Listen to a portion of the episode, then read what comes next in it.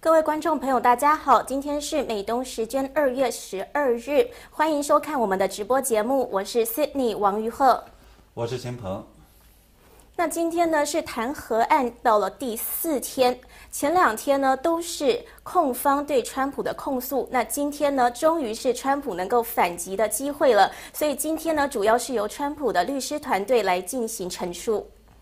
对他们今天的弹劾呢，就今天的弹劾的这种反驳做得非常漂亮，所以呢，本来我们原来是计划，呃，今天呢继续做一个新年的特辑，就跟昨天我们做的一样，是，呃，但是呢，因为今天的这样的一个非常漂亮的一个反击，所以我们呢是准备，呃，今天先谈完川普的这样的一个反击，然后呢再呃继续呃做明呃明天做这样的一个新年特辑。是我们本来有一个新年特辑上，那是在讲各种关于疫情的预言呢。可是今天呢，这个事件是非常的大，而且观众应该都都是非常关心，所以我们呢就决定先来聊这个重点话题。好的，嗯，那么呢，我们看到弹劾呢是第四天，那么第一天的时候，我们知道呢是川普的律师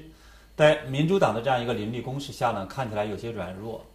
也有一名新的共和党议员是临阵倒戈，这引起了很多旁观者不满。据说呢，川普对此也非常的不高兴。是他那时候也抨击了他的这个律师，是吗？说他讲的太差了。对，所以呢，那么随后两天呢，我们看到呢，众议院的这个弹劾经理也是准备了大量的炮火，试图呢对川普造成杀伤。但是呢，整体看说用力过猛，结果呢暴露出大量的一些致命的缺陷，那也引发一些陪审员。包括呢是共和党的参议员，还有民间的陪审员、网友的反击。那我们也看到呢，是在昨天的时候，福克斯著名的主持人塔克揭露了是国会案一个惊人的疑点。他说，民主党对在国会死亡的这个五个人的死因，他这种说法是彻头彻尾的谎言。然而，这却构成了呢一月六号攻击川普的这样的一个基础。那么之后呢，我们也会来聊一下。那么首先的话呢，我们来谈一下今天的这样的对弹劾内容的这种反击。嗯，那么 Cindy，就是今天你是刚刚呢做了同声的这种传译，有什么感想？是，我觉得今天呢，终于是有别于前两天，终于是由川普方呢能够去反击，能够去这个火力全开。我觉得其实今天川普的律师团队呢是还蛮火力全开的，他们讲的所有的这个陈述都是有理有据，而且都是有的放矢，就真的是有击击到他们的痛处的。有有没有扬眉吐气的感觉？是因为前两天呢，这都是看这个他们的控方在做陈述，可是很多呢都是知道不是事实。那今天川普团律师团队呢，就终于能够做一个回击。那首先呢，我觉得今天非常好的呢，是这个律师团队呢，他们也就是用了这个民主党人的这个方式，等于是回击给他们，也播放了影片，也播放了视频。因为前两天呢，这个民主党人呢是不断的播一月六日这个国会大厦暴力事件的视频，想要作为定罪川普的证据。那很多的共和党人就会觉得说，这个视频呢是比较断章取义的，而且呢是。就是是之前说是个蒙太奇式的剪辑方式，就是两个没有关联的事件连接在一起，等于是说把川普集会的讲话先先播，然后呢之后再播这个国会暴力事件，等于说就会让人家直接联想，知道哦，川普的演讲就是跟这个暴力事件有关系。所以事实上没有，对吧？对，那所以今天呢，这个川普的律师方呢，他们就放出了川普当时演讲的全文。那等于呢，就是做一个回击。那这个川普方呢，就是直击要害，就是直击了他们之前断章取义这个影片的要害。那这个律师呢，他在放影片之前呢，他是问了一个问题，他是说：是的，这个国会事件呢，的确是很暴力。川普呢，也是一直在这样说，就是谴责这个国会事件是非常暴力的。那民主党人呢，也在过去两天一直在展示国会事件有多暴力，不但放视频呢，还有用自己的亲身经验去讲。但是呢，他们却不去证实川普的言论到底跟国会事件有什么关联性。那。的确呢，他就把这个川普原文的视频放出来。川普呢是在这个视频中说要和平的、爱国的发出你们的声音。那他同时呢，他又就是回呛这个控方，他就说，呃，民主党还有这个弹劾方是一直在说川普支持者对他的话是言听计从，才导致了这场暴力的。但是川普这样说，当他说和平爱国的，那听到他这话的人。还会去暴动吗？是吧？这个是一个还不错的回击。那相当于是民主党自己掉进自己的坑里去了，对吧？就说他一方面说这个川普的这些支持者对川普言听计从，可是呢，另一方面的话，我们也看到川普在说呢是要和平的、爱国的去表达你们的心声，甚至他还是要我和我要和到国会去，我要和你们到一起等等的，对吧？结果他还没等出发，没等演讲完，那边发生了事情。所以从这个逻辑上来讲的话，其实民主党相当于把自己弄得这呃。要到了不易之处了，对吧？是。那这个律师团队呢，他们是做了视频的对比，就是之前呢，这个控方就是弹劾方他们放的视频呢，在川普讲话讲到一半呢，就把它停了，就把它卡掉了，然后呢，就马上放这个暴力事件的。可是呢，这个。川普这一方呢，律师方他是把这个原文都放出来，那又有看到另外一个，就是他们也的回击的一个点，就是民主党人呢是一直在说，当时川普是说 fight，然后 fight like hell，就是说你们一定要去抗争，你们要死命的去抗争，否则不会有一个国家。那民主党人就是用这一点死死抓住了这一点，就是说川普煽动暴乱。他说那个他他把那个 fight 弄成了叫做战斗，对吧？对，可是呢，这个律师呢就反驳了，就把川普的原文一放了之后呢，发现呢，其实川普呢在这个视频中，在演讲中是叫国会议员去 fight，他的他等于是说，他是他是说叫这些国会议员在这个就是确认选举人票的当天，你们要去奋斗。然后呢，他是说，如果这一些，他就跟支持者接着说，如果这一些议员不去奋斗，不去做对的事情的时候，那你们就在初选用选票把他们换掉。所以等于是说，他说要去 fight，去要去抗争的时候，他是针对议员说的，不是针对那些支持者。让让共和党议员跟那些这个民主党议员去 fight，对吧？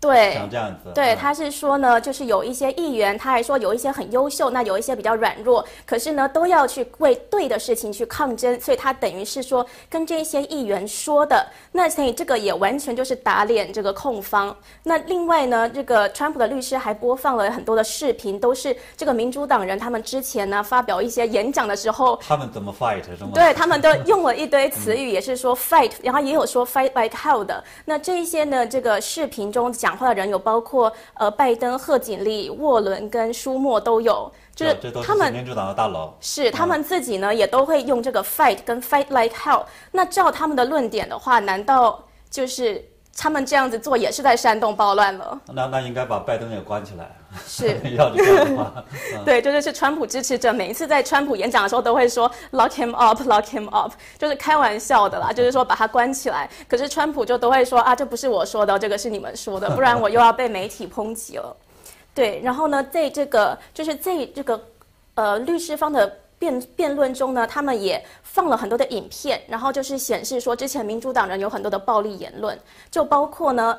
就拜登在这个视频中呢，他是说哦，如果我还在高中，我如果还在读书的话，我会把川普拖到体育馆的后面揍一顿。那就相当于他在鼓励他的支持者的话去殴打川普，对吗？是。然后呢，贺锦丽呢是在一个这个采访中是放了这个视频，说贺锦丽在一个采访中被问到说，如果你要跟三个人被困在电梯里，那这个三个人是川普、彭斯跟 Jeff Sessions，那你要怎么？你要选谁？然后贺锦丽的回答是说：“他们一定都得活着吗？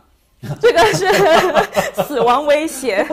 是这句话比较很对他们很不利，实际上。对，那还有很多民主党人呢，就说：呃，我想要揍川普，我想要揍他一拳等等的视频，他们就一直放。然后包括那个强尼戴普的演这个演员，他他的视频也被放出来说，那强尼戴普他们就是很多的演员，好莱坞的人都很左嘛，他们都很讨厌川普。他们他他就直接说：哎，上一次一个演员暗杀总统是什么时候？”那这个是似乎有这种暗杀威胁，是吗？是对，所以意思呢，就是这个律师放完了这一些视频，意思就是说，哦，其实有一些政治家在演讲，或者是很多的这个民主党人自己在演讲的时候，其实也都是有很多煽动暴力的言论。可是呢，他说我现在没有要谴责这些言论不对，因为呢，所有的言论呢都应该要受到第一修正案言论自由的保护。嗯，是，所以呢，这个这个川普的律师还继续说，如果呢。川普因为他的言论自由受到弹劾的话，那接下来的所有的政治家，很多的在全国范围内会掀起这个效应的，就是之后的是不是很多的政治人为政治人物都会成为潜在的受害者，都要担心说，哦，今天发表一个言论都要被弹劾了。对呀，这样的一来的话，大家其实都不敢说任何话了，甚至来有的人讲说这样子的就是第一修正案，或者我们叫言论自由，这就重新定义了。只要是他不喜欢的人，大家可以把他的这个话可以任何的进行曲解，对吧？是。对，所以这个律师方呢，我觉得他们的控诉非常的有力，也非常的有意思。那另外呢，他们还就是播放了视频，是跟去年的夏天的暴乱，就当时那个黑命贵。的运动引发的打砸抢的很多的暴乱，把它放出来，那做一个对比，是说当时呢，民主党人是支持支持对鼓励这一些暴乱，然后甚至这个库莫的兄弟，就是他是一个 CNN 的主播嘛，啊对对对，对，然后呢，他就是甚至在这个在主播的时候，他就说哦，为什么抗议就一定要是和平？为什么抗议就一定要有礼貌？他等于就是直接支持这一些打砸抢的人。然后呢，也放就是当时议长佩洛西就直接说，哦，人们想做什么就做什么，他们就会做什么。然后呢，沃伦呢是直接说，为什么这个国家还没有人去起义去叛乱？对，所以等于呢就是 等等于是打，用他们现在的话讲，对吧？对，就是等等于是打脸民主党人。那可然后又播视频，是川普呢在他的发言中，在他的任内是一再的强调说他是 law and order 的总统，他是捍卫法律跟法治的总统。川普呢也是非常的支持执法人员，是非常捍卫执法人员。当时大家都是要就做这个撤资警队的运动，可是川普呢是一直站在这个穿制服的，就是等于说这个穿着 blue 的这些男男女女那一边的。对，那这样一比较的话，其实能够很明显的看出来，谁在真正的煽动暴力，谁在真正的维护呃法律和和平，对吗？是，嗯。然后，嗯，是，然后您之前就是有分析，就是在弹劾还没有开始之前，您是有分析说，哦，这个律师一定会去辩驳说，这次的国会大厦的冲击事件是事先策划的，所以是如果是事先策划的，那就跟川普的演讲是没有关系。那的确，今天的律师就讲了，确实辩护了这方面。对，嗯，他们是放了一段视频，就是很多的新闻报道或者是 FBI 呢，都之前就有消息，在一月六日之前呢，就有警告执法人员。甚至说是警告 D.C. 市长会有这个暴乱了。那还有呢，就是新闻报道是说，有一个嫌疑人在前一天晚上就在 D.C. 就放了很多的管状的炸弹。所以，对那个管状炸弹呢，是而且当时 F.B.I. 的话后来发布消息的时候，他实际上好长时间不告诉民众说那个实际上不是一月六号放的，他让大家误以为是六月六号放，实际上是前一天放的，对吧？这里边其实也是有一些这种政治的一些图谋，他才故意做了这种。呃，歪曲或者故意让大家去去呃误解，对吧？是，所以呢，这个这个律师也说了，一月六日呢，当时呢，D.C. 市的市长事前就已经知道了可能会有暴乱发生，然后呢，就问他需不需要派联邦警卫队或者是派国民警卫队过来帮忙。那 D.C. 的市长当时是拒绝了，所以这个律师呢，他就反驳说说，所以到底是谁忽略了这个暴乱会发生？就是等于是说，就像您刚刚说的，就是的确是这些政治的这个角力啊，什么都在里面。可能民主党人自己事先也知道，可是他们也去任由这个暴乱发生了。哦，那这样的一来的话，其实把他们的原来的这些呃担当给这个呃川普团队的这样的一些这种罪名的话，相当于重新。借力打力，全部打回去了，反而对吧？是的，乾坤大挪移，属于啊。是的，所以是非常的有利。那这个律师呢，最后呢做了一个总结，他是说呢，弹劾呢，其实这个弹劾就是为了政治的目的，就只是因为民主党想要消灭政治对手，让川普不能再去竞选，然后同时呢，也要消灭川普支持者的意志。然后他之后呢，还就是又再次打脸民主党人，说民主党承诺说要团结在一起，那为什么呢？现在还浪费时间在这个弹劾案上面分裂国家，而不去一起讨论出一个疫情纾困案呢？因为知道这个疫情纾困呢是一直还在讨论中，都讨论个没有没没结没果，就是因为这个弹劾案，大部分的议员都还把心思放在这上面。对这一点的话，实际上我看到很多的民主党的人支持他们的人也都对非常不满。他们觉得这个时间是应该最重要的是国家的经济啊，还有这个疫情的防控啊，现在却把它浪费到这样的一个这种呃不可能给川普定对的这么一个事件上来讲的话，他们认为就绝对是浪费时间。是。那所以就是这一次的这个律师的表现呢，真的是就是外界也都是一片赞扬，觉得说终于因为第一天的时候，这个卡斯特律师是表现的不不良，然后被川普骂了一番，所以今天终于扳回一城了。对，是。然后我我今天还看到了，就是著名那个法学家，刚刚看到说是呃也是哈佛的学者，叫艾伦呃德绍瓦茨。他呢是评价这个今天就是我们看到川普律师团队的这样的一个这种表现。他说呢，他们赢了，川普的律师呢都自我救赎了，他们三个人呢都提出了非常非常有效的反驳。一，总统呢不可能是煽动了暴力，暴力在他开始演讲之前就已经开始了。二，他使用的“战斗”这个词呢，就 “fight” 这个词呢，都是政客们经常使用的。那对，所以我觉得他这样的一个这种德高望重的这个法学界这种老前辈级，就是经典级的这种人物的话，他这样一个评价，我觉得能看出来，其实今天整体的表现真的是非常棒。是他等于也是去呼应了律师们他们的辩辩驳，就是他们做的陈述都是就是刚刚呢，就是这个法学所这个教授所讲的。嗯。那另外呢，这个是说，还有这个，我们刚开场白的时候讲到说，福克斯新闻的主持人曝光了这个惊人的疑点，是说关人关于五人的死亡的事件。对，之前的时候我们看到说，呃，民主党一直在说这个五个人的话呢，死于这样一个暴动中，他是他故意的再去渲染呢，是川普的这样的一个这种呃煽动，最终导致了这五个人呢被相当于川普的他的意思就暗示说是川普的支持者把他们给杀死了。而且他们还说呢，川普的这些支持者当时是想去杀他们来着，结果杀到了这些其他的这些人，对吧？那些人死于非命。但是呢，我们看到是，呃，就是福克斯的这个主持人，他就讲了一个完全不同的一个说法，对吧？嗯，对，是说呢，这个这五个人呢，是一个人是死于踩踏，一个人死于心脏病发作，那一个人呢是死于脑溢血。一个人是一个是手无寸铁的一个女性，是被国会山警察射杀。那第五人这是个警察，死因不明。呃，对，而且对于这个警察，其实我们看到是呃，民主党这边他攻击川普的一个非常重要的这样的一个理由，对吧？因为他讲说，呃，支持者的话对这种武力的这样的一个威胁，就是迫使呢，对导致了他们的死亡。而且呢，之前的时候还有一个非常确呃证据确所谓的这种言之凿凿的这种说法。特别在这个骚乱所谓的骚乱发生几个小时之后，我们看到当时是《纽约时报》就在说，这个警察川普支持者呢用灭火器，这个把这样的一个警官，那个警官叫做斯维克斯尼克，对吧？嗯。那就活活给这个打死了，对吧？而且他呢这样一个消息后来就被很多很多的各种媒体再去转播，那么这个事件也导致了。呃，最终呢是把川普的就很多人这种愤怒，包括可能会呃甚至来讲的话，觉得川普如何如何的，实际上也是构建了后来的我们看到把一月六号定性为这样的一个暴动、一个这种暴乱的这样一个所谓的神话这么一个基础。是。但是呢，我们看到就是福克斯的这个主持人，呃，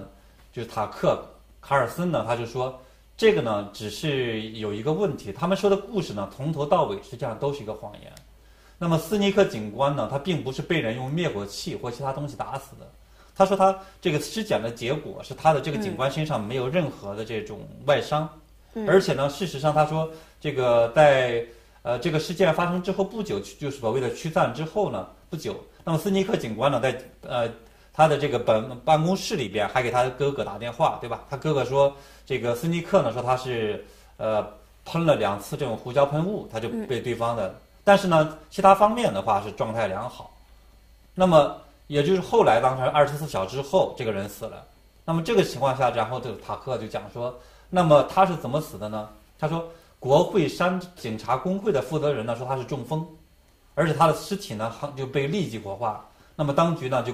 呃拒绝公呃公布他的这样的一个尸检的结果，也没有人呢因为他的死而受到指控。也没有人呢被起诉，这个很奇怪。如果说他是被杀的话，那肯定要有人去呃遭到起诉，或者是被这样一个控去去抓他的，这么对吧？或者悬赏等等的。但这个也没有，所以其实这个就很明显的话，其实这也表明了国会山这个事件其实就是变成了实际上这个政治事件，而不是一个真实的这种刑事案件。是，而且呢，他们一直就是今天的这个弹劾案中呢，民主党的议员也是一直说这个五人死于国会山事件。可是你看这个现在呢，就暴露出来这个五人呢，其实根本就是死因都是另外的原因。对，这个是我觉得非常要命，甚至这一次的话也让我就是对于呃所谓的这叫立法者，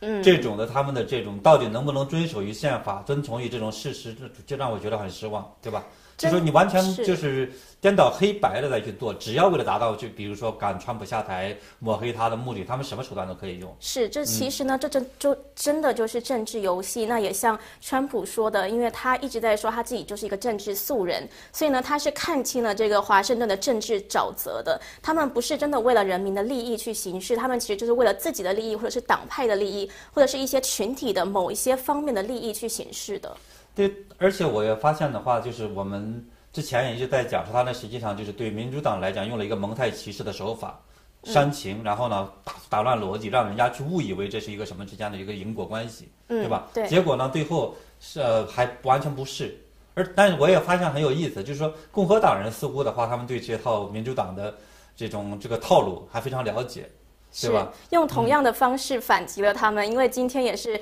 就是今天这些律师也是播放了视频的方式，可是。刚刚呢，在这个直播之前呢，我我就说哦，可能民众有一些疑问啊，就是说之前呢是很多民，就是他们民主党这一方用这个剪辑视频的方式呢放上来，然后是被抨击，说他们是采樱桃，然后说他们是这个断章取义。可是今天呢，这个律师就是川普方呢也放了视频，那有一些民众可能会觉得说，那不是做的是一样的事，怎么就抨击民主党？呃，对，但是它实际上是不一样的，就是说。当这个事实是事实的时候，那这个录像它本身是一个真实的录像。当事实本身不是事实，他最多通过这样的一个处理，甚至把比如川普说要和平的如何如何的和平的爱国的去表达你们的心声的时候的话，这个给他抠掉。却反而的话呢，再去讲 fight fight，然后似乎这是一个逻辑，这这个东西是完全不合逻辑的东西，对吧？所以这里边就没有了因果关系，所以是从所以呢，从这一点上来讲，那它它就是完全不同的。是，而且律师今天其实呢也算是就是做了一个对比，他们是先放了这个民主党这个控方那边的这个放的视频，就是把川普断章取义的视频，然后他们其实放的是川普的原文，等于是还原事实。对，所以我觉得这种视频这。这呃还原的一个方式的话，倒是非常好的一个揭露真相的一个做法。是，就像您刚刚说的，一个是断章取义，那一个是直击要害。对，对我觉得这个 形容非常的好。是，而且我们看到之前的时候，这个叫共和党的一个参议员，他那时候之前就在，甚至在这个事儿之前，就正式的他们这个呃民主党人指控他之前就说，这呃民主党人肯定会用这种方式，就把好莱坞式的电影啊，然后怎么去做，然后去呃搞一个这种弹劾。所以从现在来看的话，他们还是这个呃华盛顿的这帮人了解华盛顿的那帮另一拨人，他们到底是个什么样的这个呃德性，对吧？嗯 嗯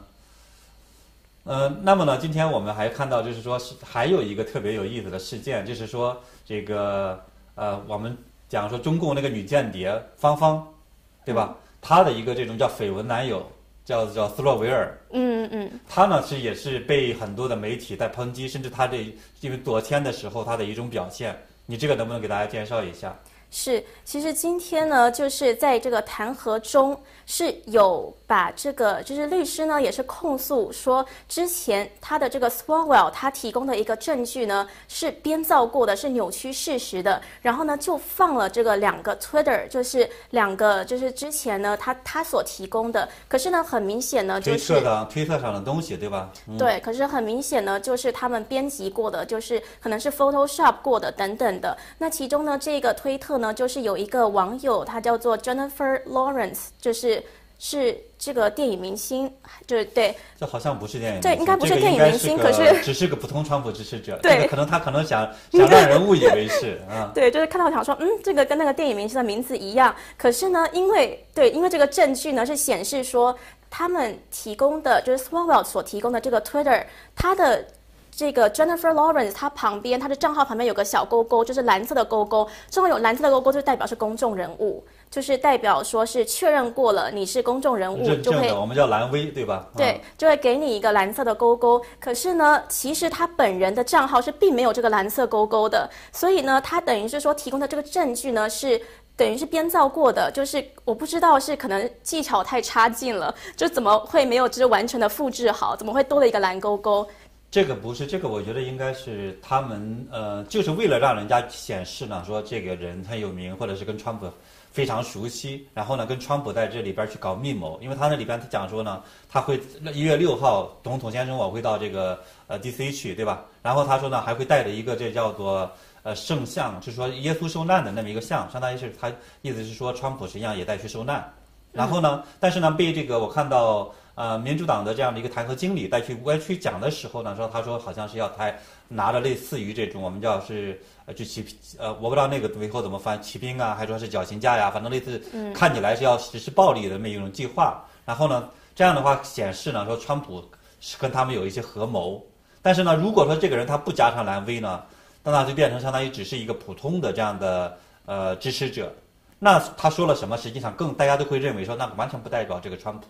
所以这是这个所谓的加了这样的一个蓝蓝勾勾或蓝 V 的话，它的目的其实就是为了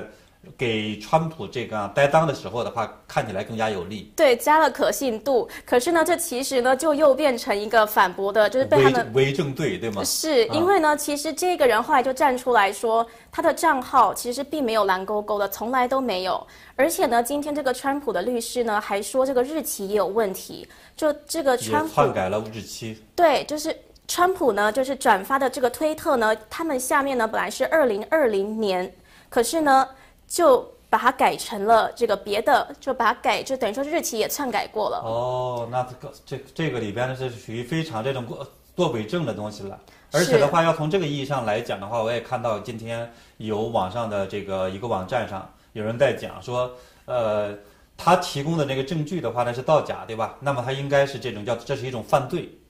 他呢说这样的就是应该呢是就是联邦重队，甚至他说应该把他给逮捕掉。是，那今天这个律师呢就就直接义正言辞的，他就是把这件事情点出来，就是这个伪证的事情点出来之后，他就说我不知道你们，可是我来自的地方呢是如果有这样子的虚伪的证据被发现了的话，那。等于呢，是个人是犯下非常严重的罪行，而且呢，如果是在一个大陪审团的案件中，他说他自己也有就是有参与过非常多的案件，那在这样子的案件中，通常法官如果看到一个证据是。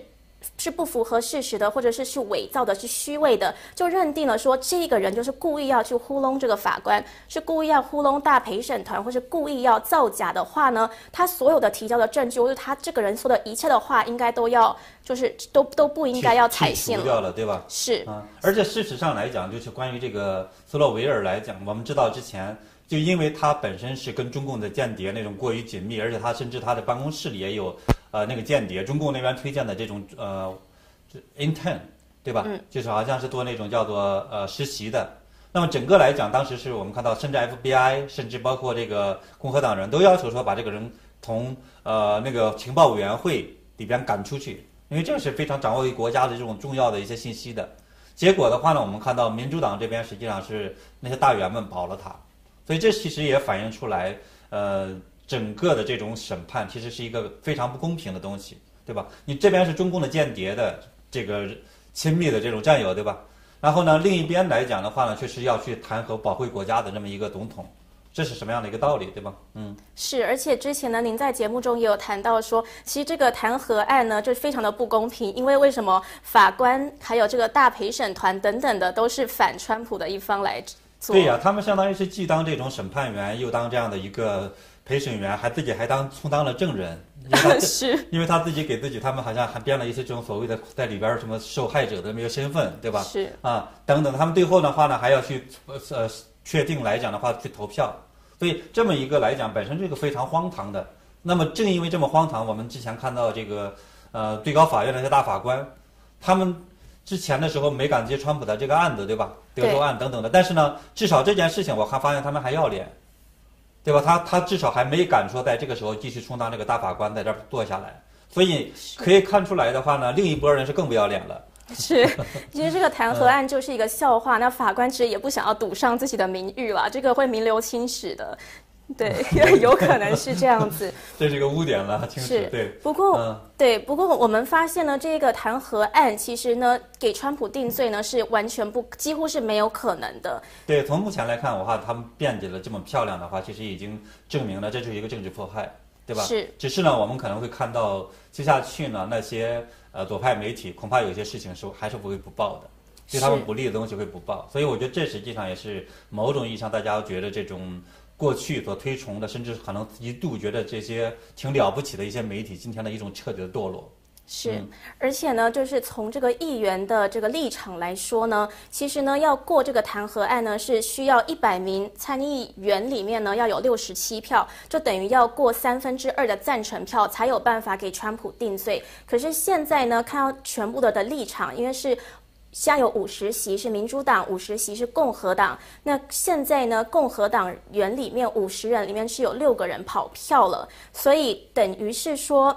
现在呢是总共有五十六票是支持弹劾，四十四票呢是反对弹劾的。可是这样子呢，四十四票还是没有达到需要的六十七票。我有点好奇，就是之前跑票的那个新跑票这卡西迪，卡西迪，他今天他今天有什么说法吗？对，今天呢，就是有新闻报道出来，就是说，在这个弹劾案还在进行的这个当下，卡西迪呢还在那边翻文件啊、看证据啊，在想说，到底他要决定哪一方，他到底要站在哪个立场？他是什么样的判断力？他居然也能当上这个参议员？我觉得我们的观众朋友很多。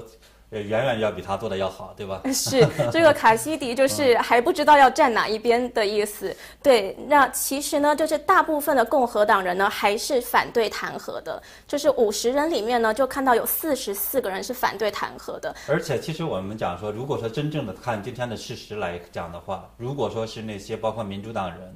假如他们真正的尊重事实、尊重法律，我觉得其实他们应该去反，同样的是。反对的，只是呢，我们知道现在的问题是什么呢？现在就是一个党派政治，甚至呢，那些叫做建制派的一波的这波人，他们也站到了那个民主党这一边。所以这实际上我觉得也是美国的一个悲哀吧。是，也是一个党派之争。可是，对，所以就是觉得说，明明就有共和党人倒戈，其实民主党人最好应该也要来几个倒戈，比较平衡一点。我觉得现在的这种左派已经完全是呃不讲那些道义的东西了，所以这个恐怕也是一个。呃，个人的这种道德的，或者朝未来的一个选择吧。是，所以其实这个卡西迪这个参议员，他也是在做个选择，他是就是选择的非常苦恼。现在，所以所以到底是审判他们，还是审判他审判川普呢，还是审判他们？我觉得从呃旁观者来看，或者从法律角度看，甚至我们叫做站在呃神佛的这个角度看的话，也许审判的恰恰是这些参议员们。那我觉得这一点很有意思。这个真的拉到非常远了，就是非常宏观的去谈。不过呢，就是如果是就是短视尽力的人呢，他们是也要去考虑一下他们的选民的感受。就很多的共和党的选民呢是很支持川普的，也就是为什么之前很多本来反对川普的共和党人，现在呢还是就是反对弹劾，就是不去支持弹劾了，就是因为他们的选民是非常支持川普，他们如果想要下一次还被选上的话，还是得去支持川普。对我，我注意到今天实际上关于关注这个川普的律师去如何辩论的话，其实明显的观众也是比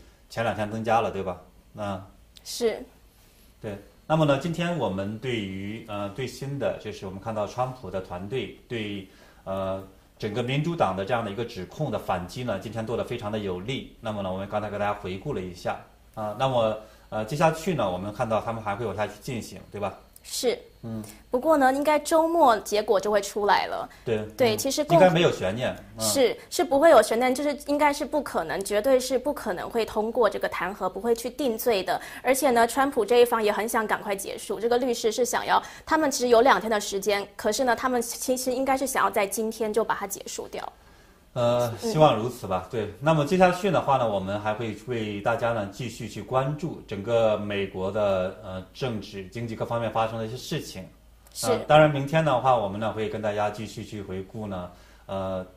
整就是关于二零二一年那么一些著名的一些预言。他们到底是怎么说的？然后我们给大家分享。是我们的新年特辑下集会在明天播出。那在这个节目的尾声，再度祝福观众朋友新年快乐，牛年幸福。再见。大家晚安。